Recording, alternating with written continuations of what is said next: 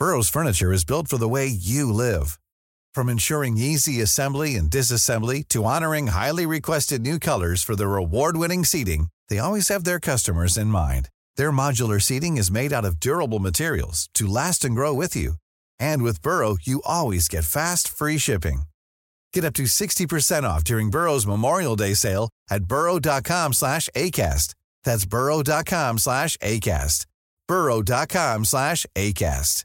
Many of us have those stubborn pounds that seem impossible to lose, no matter how good we eat or how hard we work out. My solution is PlushCare. PlushCare is a leading telehealth provider with doctors who are there for you day and night to partner with you in your weight loss journey. They can prescribe FDA-approved weight loss medications like Wagovi and Zepbound for those who qualify. Plus, they accept most insurance plans. To get started, visit plushcare.com slash weight loss. That's plushcare.com slash weight loss. There's never been a faster or easier way to start your weight loss journey than with PlushCare.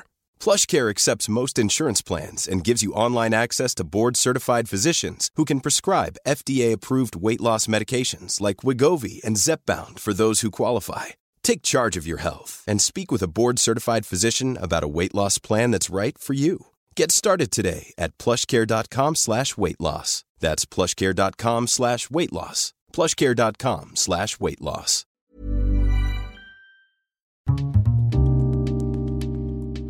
Det här programmet handlar om en noga utvald bok och ett samtal med dess författare. Välkommen till Lära från lärda. Fredrik Hilleborg vid micken och den här veckan har jag en bok i min hand som jag har läst som heter Leverns funktioner. Ett metabolt, biologiskt och kliniskt perspektiv. En av de två författarna sitter mitt emot mig. Välkommen Åke Nilsson. Tack. Jag ska nämna också att din vapendragare eh, och författarkollega Stefan Lindgren, som, han är inte här, men ni har gjort det här ihop. Stämmer. Jag, jag brukar alltid börja med att gästen får presentera sig, så jag tänker att du får börja med det. Ja, jag är professor i, i eh, medicin i Lund, pensionerad sådan sedan ett antal år. Och jag har mest sysslat med eh, mag-tarmsjukdomar och leversjukdomar. Och jag har dessutom lett en eh, biomedicinskt inriktad men kliniskt anknuten forskargrupp på, på Biomedicinskt centrum i Lund under, under några årtionden. Och sen har jag då arbetat ihop med Stefan Lindgren som också är pensionerad eh, medicinprofessor och gastroenterologi med inriktning på gastroenterologi i Malmö och som har, har gjort en hel del klinisk forskning men också sysslat väldigt mycket med eh, grundutbildningen i läkarutbildningen, skrivit läroböcker och varit eh, starkt involverade i omläggningen av eh, moderniseringen av den svenska läkarutbildningen. Mm. Den här boken, har du någon eh, hisspitch? Den syftar till att skapa en överblick över vad levern gör. Därför att eh, det är komplext och Eh, på kliniksidan märker man det att eh, även duktiga hepatologer kan de bitarna som man har direkt nytta av i kliniken. Men man har inte alltid överblicken. Och levern är ju en doldis som konsumerar 20-30% av all energi som kroppen förbrukar. Och då frågar man sig vad använder den all denna energi till? Mm. Man kan säga att levern är ett nav i ämnesomsättningen. Det ser till att alla andra organ har energisubstrat, det har byggstenar för att göra nya celler och för att underhålla de celler som finns. Och eh, Det behöver man ju vare sig vi äter för ögonblicket eller inte. Så den parerar svängningarna i tillförseln, den hanterar hur vi nyttjar lagrad energi och den tar hand om produkter för ämnesomsättningen. Mm. Sen samverkar den så fint med tarmen. Eh, både via upptagsprocesserna, inflödet av näringsämnena och även via tarmbakterierna. Hur vi nyttjar dem till vårt eget bästa men samtidigt eh, håller dem på ett visst avstånd. Mm. Inför det här idag så fick jag frågan liksom om, om vad det var för tema och sådär eh, av en kompis. Och sa, ja, det handlar om levern. Så sa han, det låter inte så spännande. Eh, men om jag frågar dig då, vad, vad, är det som är så spännande? Eller vad är liksom grejen med levern? Grejen är att när man sköter leverpatienter så tillämpar man väldigt mycket av kunskaperna om leverns funktioner. Mm. Men vad många har missat är att det är även av bredare intresse om man tittar på hur sambanden mellan kost och hälsa, fysisk träning och hälsa förmedlas så sker det ju mycket via påverkan på blodsockernivåer, blodfetter, inflammatorisk aktivitet. Och mycket av detta påverkas i allra högsta grad av levern. Så man kan säga att levern förmedlar väldigt många av sambanden mellan kost och hälsa. Mm. Så det, därför tycker vi att det är av lite bredare intresse än vad de flesta tror. Och du sa att det var en, en doldis. På vilket sätt är den ändå? Alltså bland organen eller? Det ja, den är, man kan ju säga du märker vad lungorna gör, du märker vad njurarna gör, du märker vad hjärtat gör. Och när vi diskuterar energiförbrukning och så, så pratar vi mycket om muskler och upplagring i fettväv och så. Men levern märker vi inte vad, vad den gör och ändå så förbrukar den 20-30% av all energi som kroppen förbrukar. Mm. Och den förbrukar det på eh, omvandling, metabola omvandlingar, kemiska reaktioner, på sekretion av galla, på produktion av blodäggviteämnen, eh, blodfetter som går ut och in från levern. Mm. Ja, jag tänkte vi ska komma in på liksom vad, just vad den gör och sådär. Ja. Och sen prata lite, och vi kanske återkommer till det med hälsa och så också. Så hur ser den ut? Eh, jag tänkte storleksmässigt. Eh, den är, visst är den lite gråaktig? Den är ju brun. Brun till och med? ja, precis. Just det. Och den är ju inte särskilt stor. Den, om man säger det att den, den eh, utgör ju bara ett fåtal procent av kroppsvikten men den, som vi sa den förbrukar brukar eh, 20-30 procent av eh, energin.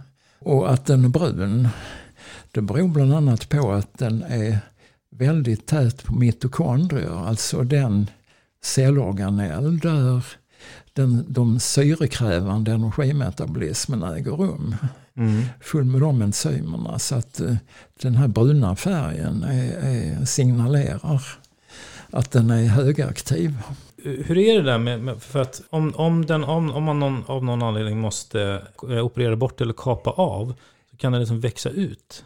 Om vi börjar med försöksdjur så har råtta och möss en loberad lever som sitter på separ- olika lober sitter på separata kärlskälkar. Så det är väldigt lätt att göra en två tredjedels hepatektomi, alltså ta bort två tredjedelar. Och det som då händer är att eh, den kvarvarande lilla loben exploderar vad gäller celldelning och tillväxt efter något dygn.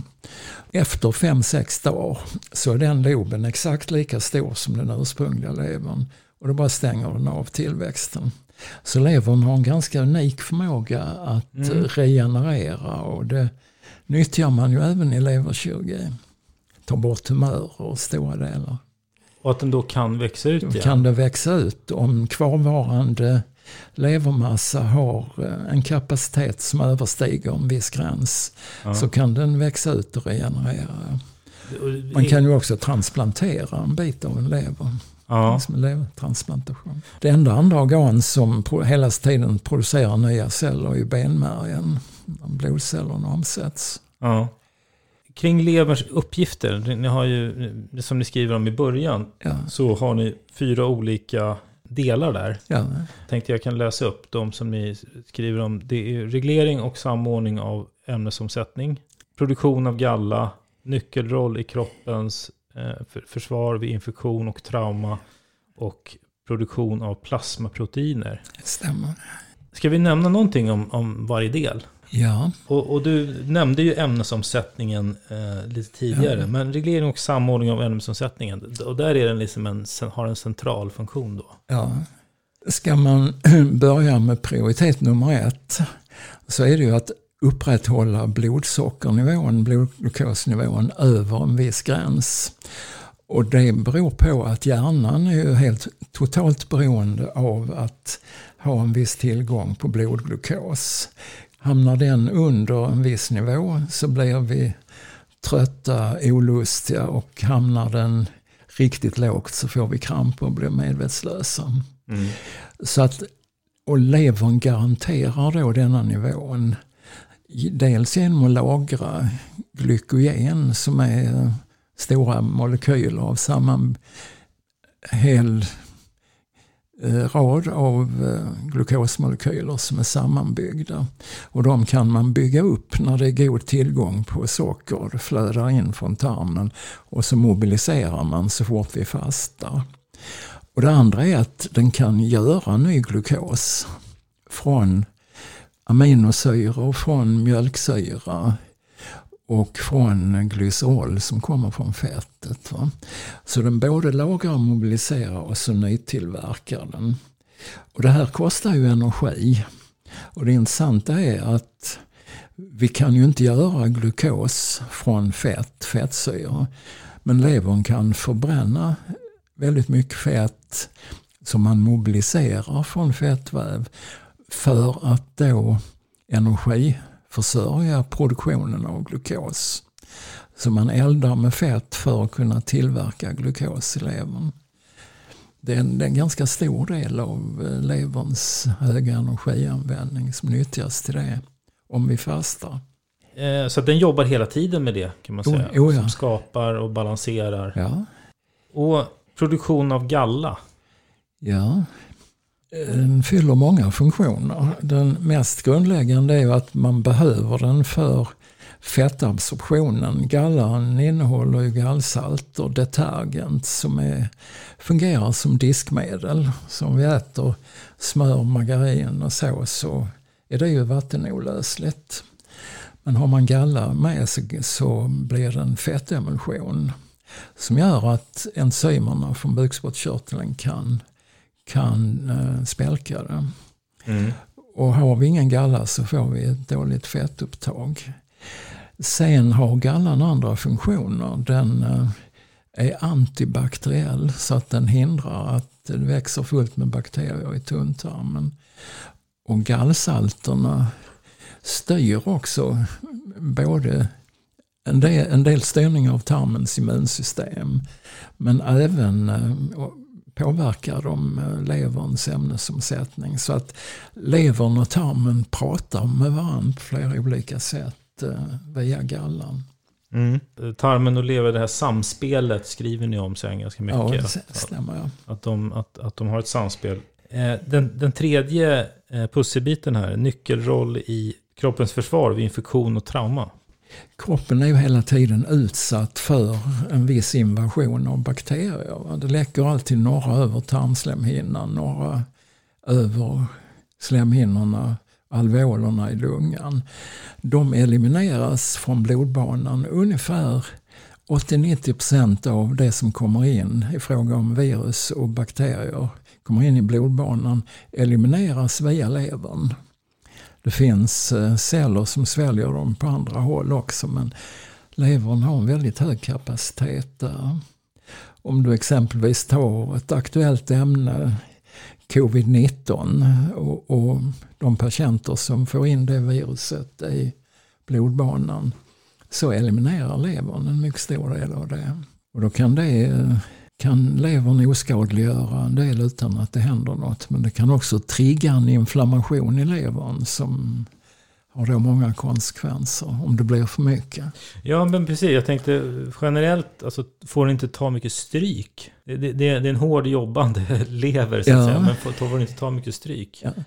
Ja, den gör mycket grovjobb ut, Ja. utan att klaga, utan att reagera inflammatoriskt. Va? Men kommer det över en viss gräns så blir den ju själv hotad också av den inflammation som, som eh, det kan väcka i levern. Det kan den. Sen nämnde du trauma också som Ja. ett hot och, och i det sammanhanget är ju levern central därför att den tillverkar de flesta av de eh, koagulationsfaktorer som vi behöver för att levra blodet när vi får ett sår. Det kan ju vara större eller mindre. Det är allt från, från ett litet skärsår till, till betydligt eh, större Mm. Får, får man stora vävnads, trauma med stora vävnadsskador så får man ju också en, en inflammatorisk reaktion. Va? Där levern producerar en, en mängd proteiner som vi dels använder som markörer för att se hur stark inflammation det är i kroppen. CRP mäter vi på alla vårdcentraler för att leta infektioner och annat. Men de här proteinerna har också en funktion när det gäller att, styra reaktionen på traumat i infektionen. Både lokalt, där traumat är, och systemiskt när det gäller att mobilisera vita blodkroppar och annat som hjälper till på skadeplatsen. Mm. Och den fjärde pusselbiten, produktion av plasmaproteiner. Ja. Ja, dels inkluderar vi ju alla de här som finns i liten mängd och, och som har specifika funktioner vid inflammation och eh, blodkoagulation. Men den stora bulken av äggviteämnen i blodet det är till för att hålla vätska kvar i blodet. Albuminet som vi har sådär 35-40 gram per liter i plasman det får ju då en osmotisk effekt som gör att, eh, att eh, vätska inte filtreras ut i, blod, i eh, vävnaderna utanför blodbanan. Och, och den effekten är då, den behövs ju för att upp, upprätthålla blodcirkulationen. Hålla rätt vätskevolym kvar i blodbanan och för att vi inte ska svull, bli svullna i armar, ben och andra vävnader. De här fyra så att säga som sammanfattar de som viktigaste eller Ja, det funktionerna. Det kan man säga. Vad skulle du säga, vad är, om vi skulle fråga folk på gatan, så här tusen personer, vad är levern mest känd för eller som? Generellt är det väl ett av de minst kända organen men, men de flesta vet ju att man blir, kan bli sjuk i levern av för mycket sprit Mm. under, under lång tid. Mm. Sen känner man till att man kan råka ut för, för eh, virushepatiter. Och sen är det många som känner till att det här det har något med blodsockerreglering Mm. att göra. Därutöver är det väldigt variabelt vad man Mm. känner till. Jo, man har också någon vag uppfattning att eh, levern är ett filter som liksom rensar kroppen för eh, saker som inte ska vara kvar. Och det är ju en alldeles korrekt uppfattning även om den är komplex och mångsidig, Mm. den funktionen. Och just den här filterfunktionen, det är det som gör att man kanske i, drar någon slags slutsats att den tar stryk. För att om du äter massa, ja, inte vet jag, onyttigt eller Ja, och, sådär, och så ska den eh, få jobba där. Framförallt då kanske alkohol. Ja, Ehm, ni har ju med liksom alkohol, det är ju en, en ganska stor bit. Ni har ett kapitel som, ja, som precis. eh, handlar om alkohol. Eh, om jag minns rätt nu så är det som skrumplever. Ja. Så är det ungefär minst hälften då som beror på alkohol. Och, och fast det finns andra eh, orsaker också att man kan få skrumplever. Det är inte bara de som har så att säga, druckit för mycket alkohol. Nej, det kan man säga. I hela Europa så är ju alkohol den dominerande orsaken.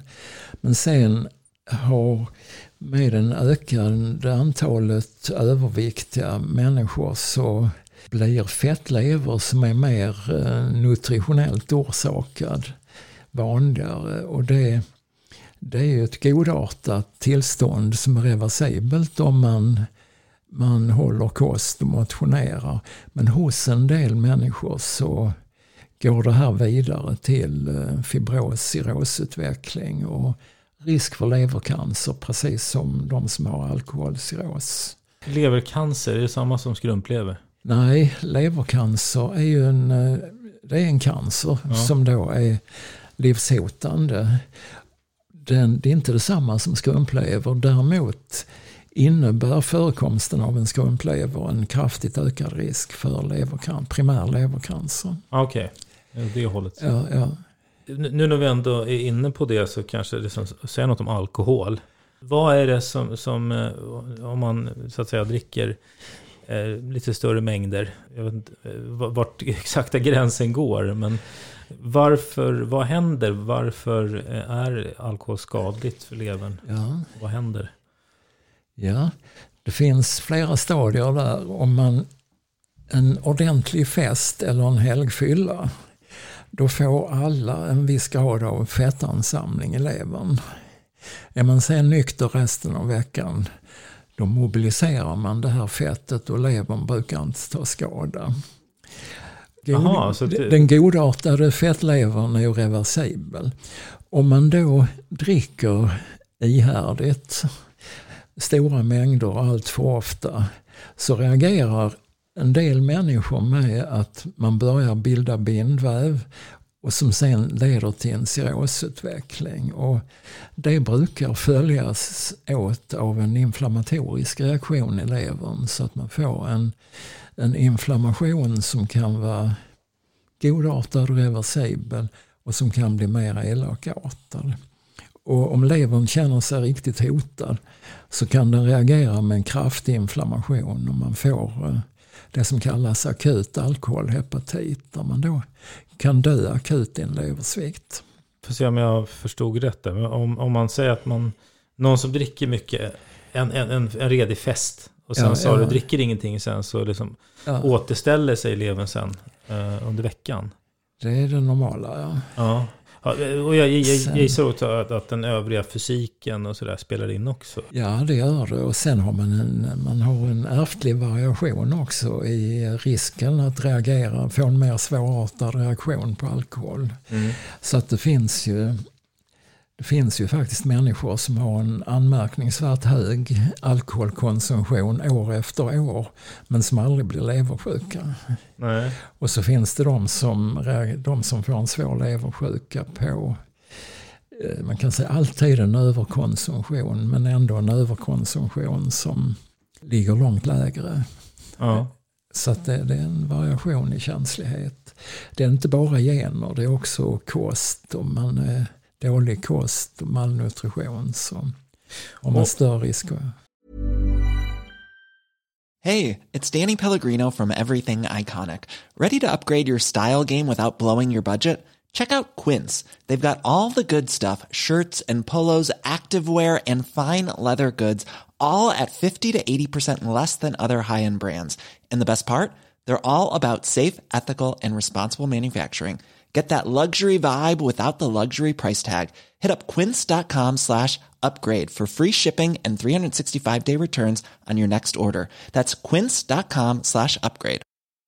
I'm Sandra, and I'm just the professional your small business was looking for. But you didn't hire me because you didn't use LinkedIn jobs. LinkedIn has professionals you can't find anywhere else, including those who aren't actively looking for a new job, but might be open to the perfect role, like me. In a given month, over 70% of LinkedIn users don't visit other leading job sites. So if you're not looking on LinkedIn, you'll miss out on great candidates like Sandra. Start hiring professionals like a professional. Post your free job on linkedin.com/people today. Imagine the softest sheets you've ever felt. Now imagine them getting even softer over time. That's what you'll feel with Bowl and Branch's organic cotton sheets. In a recent customer survey, 96% replied that Bowl and Branch sheets get softer with every wash. Start getting your best night's sleep in these sheets that get softer and softer for years to come. Try their sheets with a 30-night guarantee. Plus, get 15% off your first order at bowlandbranch.com. Code BUTTERY. Exclusions apply. See site for details. Låt säga att det är, om man tar de som är, under studentlivet är det många som festar mycket. Ja. Eh, skulle då liksom rent då, teoretiskt, att någon, man, man pluggar några år, festar, dricker mycket, kan man skada levern då så att det liksom 20 år senare så har man liksom, är fortfarande liksom skadad, skadan skedd? Eller återställer den sig så att det, det är ingen skada för resten av livet? Om man eh, studentfestar inom rimliga gränser och om man slutar med det livet när, när studentlivet är över så är risken mycket ringa att det ska sätta några spår för livet. Utan största risken att det sätter spår för livet är ju att festandet gör att den som festar fastnar i en alkoholism som ja. sen fortsätter. Ja. Ja, precis. Jag bara tänkte liksom, hur själva skadan, om det blir att den, nej, den liksom, eh, då hänger det kvar eller liksom, nej det blev nej, ingen. Jag tror, jag tror man kan ha några glada år. Ja. år eh, mm. Det beror naturligtvis vad man menar med glada år, men, mm. men inom rimliga gränser så sätter det inga spår för livet. Nej. Och vad är det med alkohol just som är liksom problemet? Då? Ja, det vill säga hur, hur orsakar alkohol skadan på levern? Ja, det är Eh, en viktig faktor är att alkohol, när det metaboliseras, att det bildar acetaldehyd. Som är en väldigt toxisk substans. Som levern skyfflar vidare till eh, ättiksyra. Men den bildas ändå som ett mellanled. Och den reagerar med mängder av proteiner och kan ge skador på cellen. Och eh, hur mycket skada den ger kan eh, avhänga hur väl, välnärd du är eller om du är undernärd. Om du tar vissa farmaka som kan göra dig känsligare för den. Mm. Och, och, med genetisk variation i alkoholomsättningen. Och sen kan den här skadan på cellen ge en inflammatorisk reaktion som då leder till ytterligare cellskada och till bindvävsbildning som leder till cirrosutveckling. Sen, ja, det finns en diskussion då om, om uh, gifter från tarmbakterier. Tarmbakterierna då kan förstärka det hela. Och om tarmen blir utsatt för alkohol så skadar ju alkohol cellmembranerna så att uh, bakterietoxiner, uh, endotoxin, med mera läcker in och underblåser då den här inflammationen. Mm. Så att tarmbakterierna kommer in där också. Jo, skillnader mellan män och kvinnor? Ja, det finns det. De är egentligen väldigt intressanta. Att eh, leverns, levern har receptorer för både manliga och kvinnliga könshormon. Och de påverkar väldigt mycket. De påverkar eh, eliminationen av eh, eh, både farmaka och av kroppsegna substanser. Men de påverkar också ämnesomsättningen. Att kvinnorna i fertil ålder har ju en bättre insulinkänslighet. Man har bättre blodfettnivåer och, och en lite annorlunda reglering och det kan man nog knyta till, till någon slags utvecklingsmässig anpassning. Vad ska man säga? En förmåga att, att snabbt anpassa sig till eh, graviditet och fostrets försörjning och, och i fertil ålder. Så att när det gäller exempelvis blodfetterna så är de ju bättre hos kvinnorna och det blir mindre kardiovaskulär sjukdom eh, premenopausalt så jämnas skillnaderna ut. Och vad innebär det? Alltså färre lev som ham Färre, min, mindre kardiovaskulär sjukdom för man har gynnsammare blodfetter. Ja, så, så, och det alltså kan, fler män som drabbas av... Fler, fler män som drabbas av eh, hjärtinfarkt före 60-65 års ålder. Mm. Och man kan säga att kvinnans eh, eller lever, levern, en del av leverns metabola funktioner när det gäller fetttransport, glukosreglering är, är helt enkelt effektivare hos kvinnan. Mm. Och, och, och beredd att ställa om snabbt då under inverkan av andra hormoner för att försörja fostret också när det tillväxer. För där har ju också levern en viktig roll. Mm. Jag tänkte på det här med, ehm, det tyckte jag var intressant, det här med att um, ens egna sömnvanor och, och alltså hur, hur man har för dygnsrytm och sådär. Ja. Eh, jag tänker på, ni, ni, ni skriver att eh, levern trivs inte jetlagd eller i skiftarbete, alltså man jobbar skift så att säga. Man får en ojämn ja. dygnsrytm. Ja, det stämmer. Och, och, och, varför då? För det är ju någonting som man inte skulle kunna gissa sig till att den skulle bry sig om nej, det. Nej, detta är ett fullständigt fascinerande område, kronobiologin.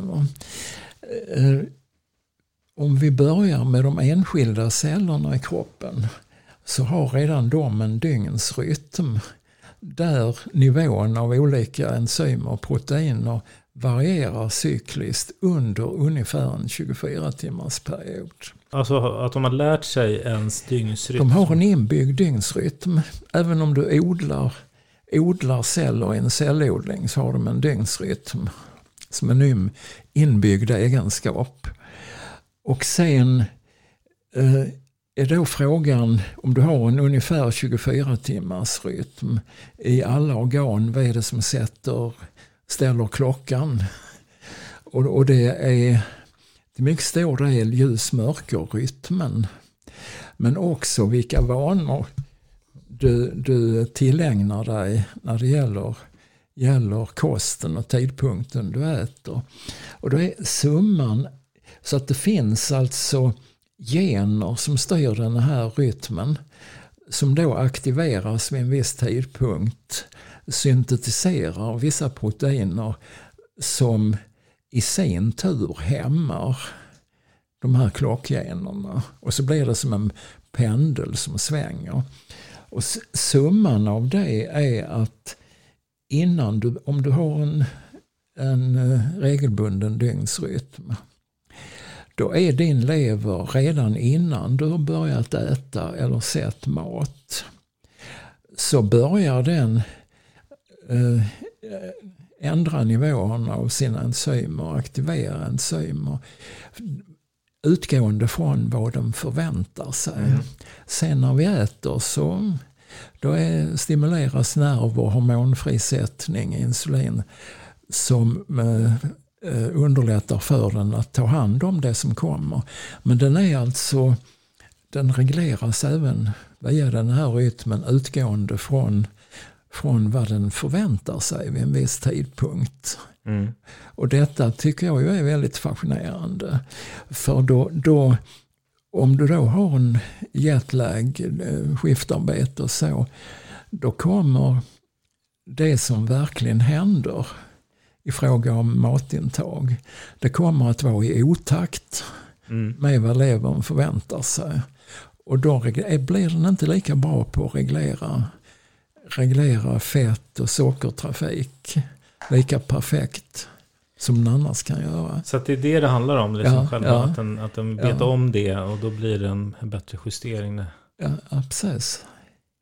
Så att detta, detta är ett eh, område som är en ganska snabb eh, utveckling. Men, men eh, som eh, jag tror man måste ha med när man diskuterar vad som är nyttig kost och nyttig och bra livsstil hälsomässigt. Men, men, då är det också främst att man, säger så här, om du skulle jobba skift och äta samma tider ändå. Ja. Då, det, det, det, det är egentligen det som är huvudet. Alltså du kan uppnå fördelar med regelbundenheten, ja, ja. oavsett uh, hur den är knuten till ljus-mörkerrytmen därför att, att eh, regelbundenheten i kostvanorna ställer också i viss mån om den här klockan och, och vilka lägen pendeln är vid en viss tidpunkt. Intressant. Och nu var du inne på det, men jag, jag, jag, hade också skrivit ner det här med um, hur kroppen förbereder sig redan, redan när man börjar bli lite hungrig eller lite sugen eller sådär. Så börjar man ja. förbereda sig på hela den, som den fortsätta nedbrytningsprocessen. Ja, det stämmer.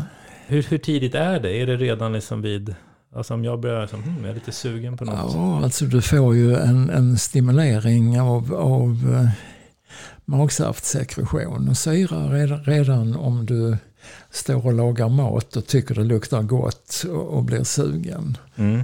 Det får du.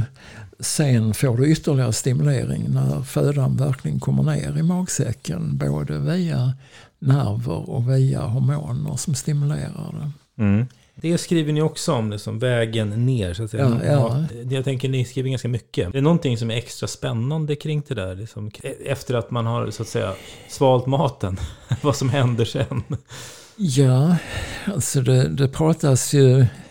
Det är väldigt stor uppmärksamhet på fetma, typ 2-diabetes och väldigt mycket, mycket eh, resonemang kring hur mättnad påverkas och vad det är som gör att vi, att vi äter lagom och slutar äta.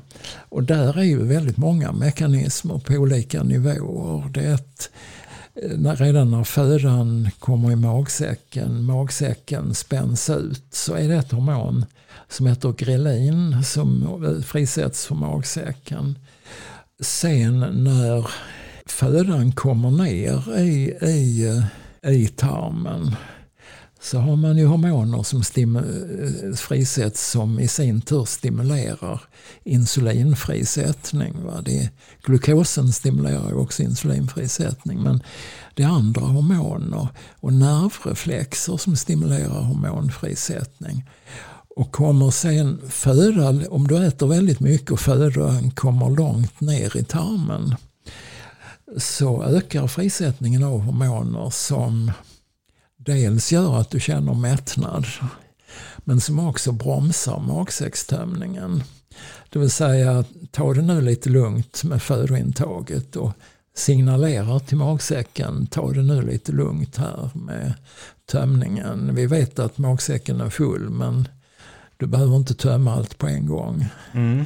Så att det, det, är ju en reglering på väldigt många olika nivåer. Mm. Där, där eh, flödet av näring eh, är en stimulans. Eh, distensionen av magsäcken är en. Och sen att andra hormoner stimulerar frisättning av ytterligare hormoner. Liksom, alla pratar med alla i en kedja av mm. Kommunikation som triggas från olika nivåer. Och kan det då variera? Alltså någonting som fungerar sämre hos någon som kanske äter för mycket? Frågan är ju då om det i så fall ligger på, på så att säga den kortsiktiga regleringen. Och där har det diskuterats mycket hur man uppnår de goda effekterna av fetmaoperationer. Så, kallad gastric bypass där födan kommer direkt ner i tunntarmen men en bit ner. Och då frisätts det mer av de här mättnadshormonerna. Snabbare? Det, kan, det gör det ju. Så där är en mekanism. Sen är det många andra mekanismer involverade i de resultaten.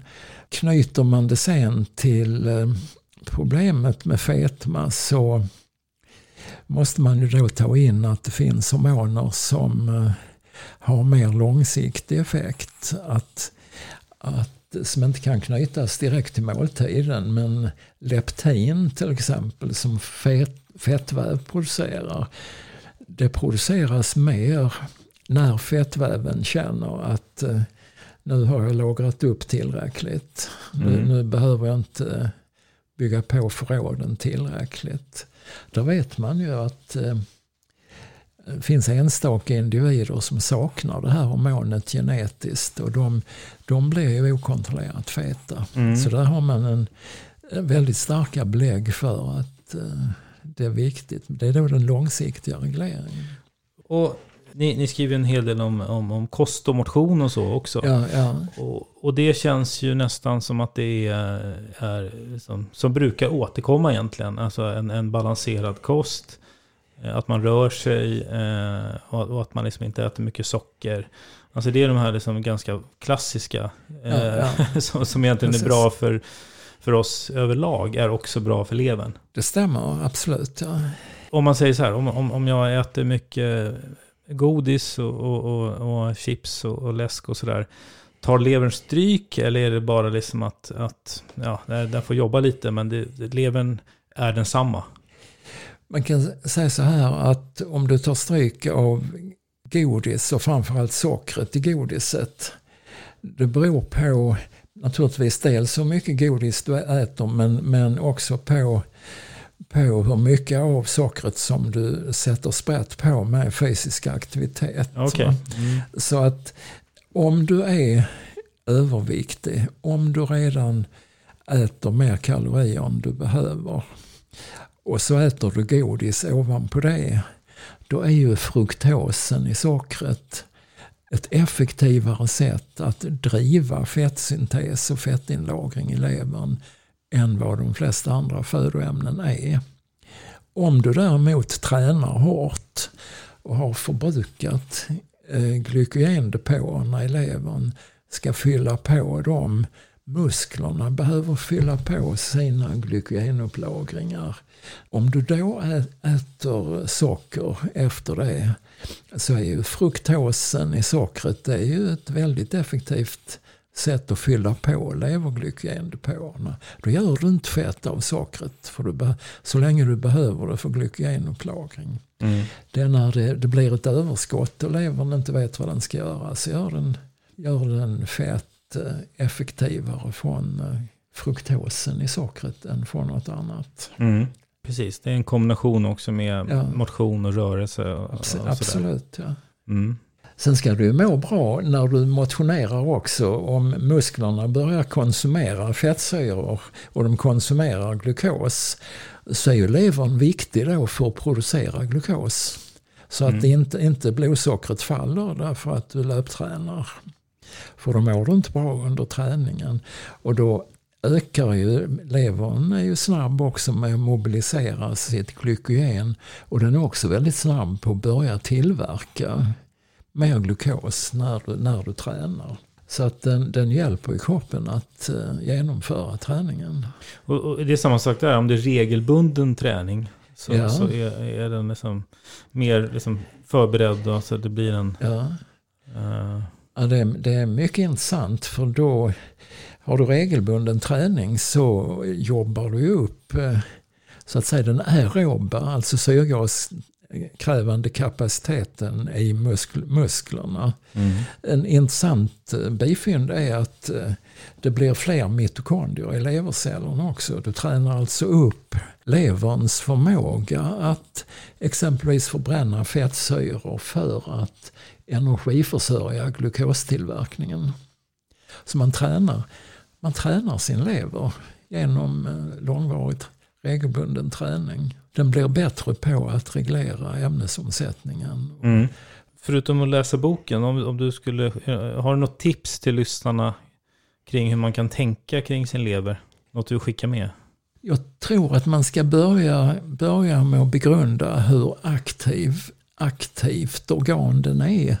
Trots att, eh, att den inte gör så mycket väsen av sig så länge den är frisk. Och jag tror man, när man diskuterar vad som är bra och vad som är dålig kost så ska man ha med sig att levern är en väldigt viktig förmedlare av det här. Och att de mekanismerna där är i sina detaljer väldigt krångliga men i sina principer egentligen ganska enkla. Kanon. Ska vi runda av? Ja, det blir kanske ganska lagom. Ja. Tack för att du var med. Tack själv.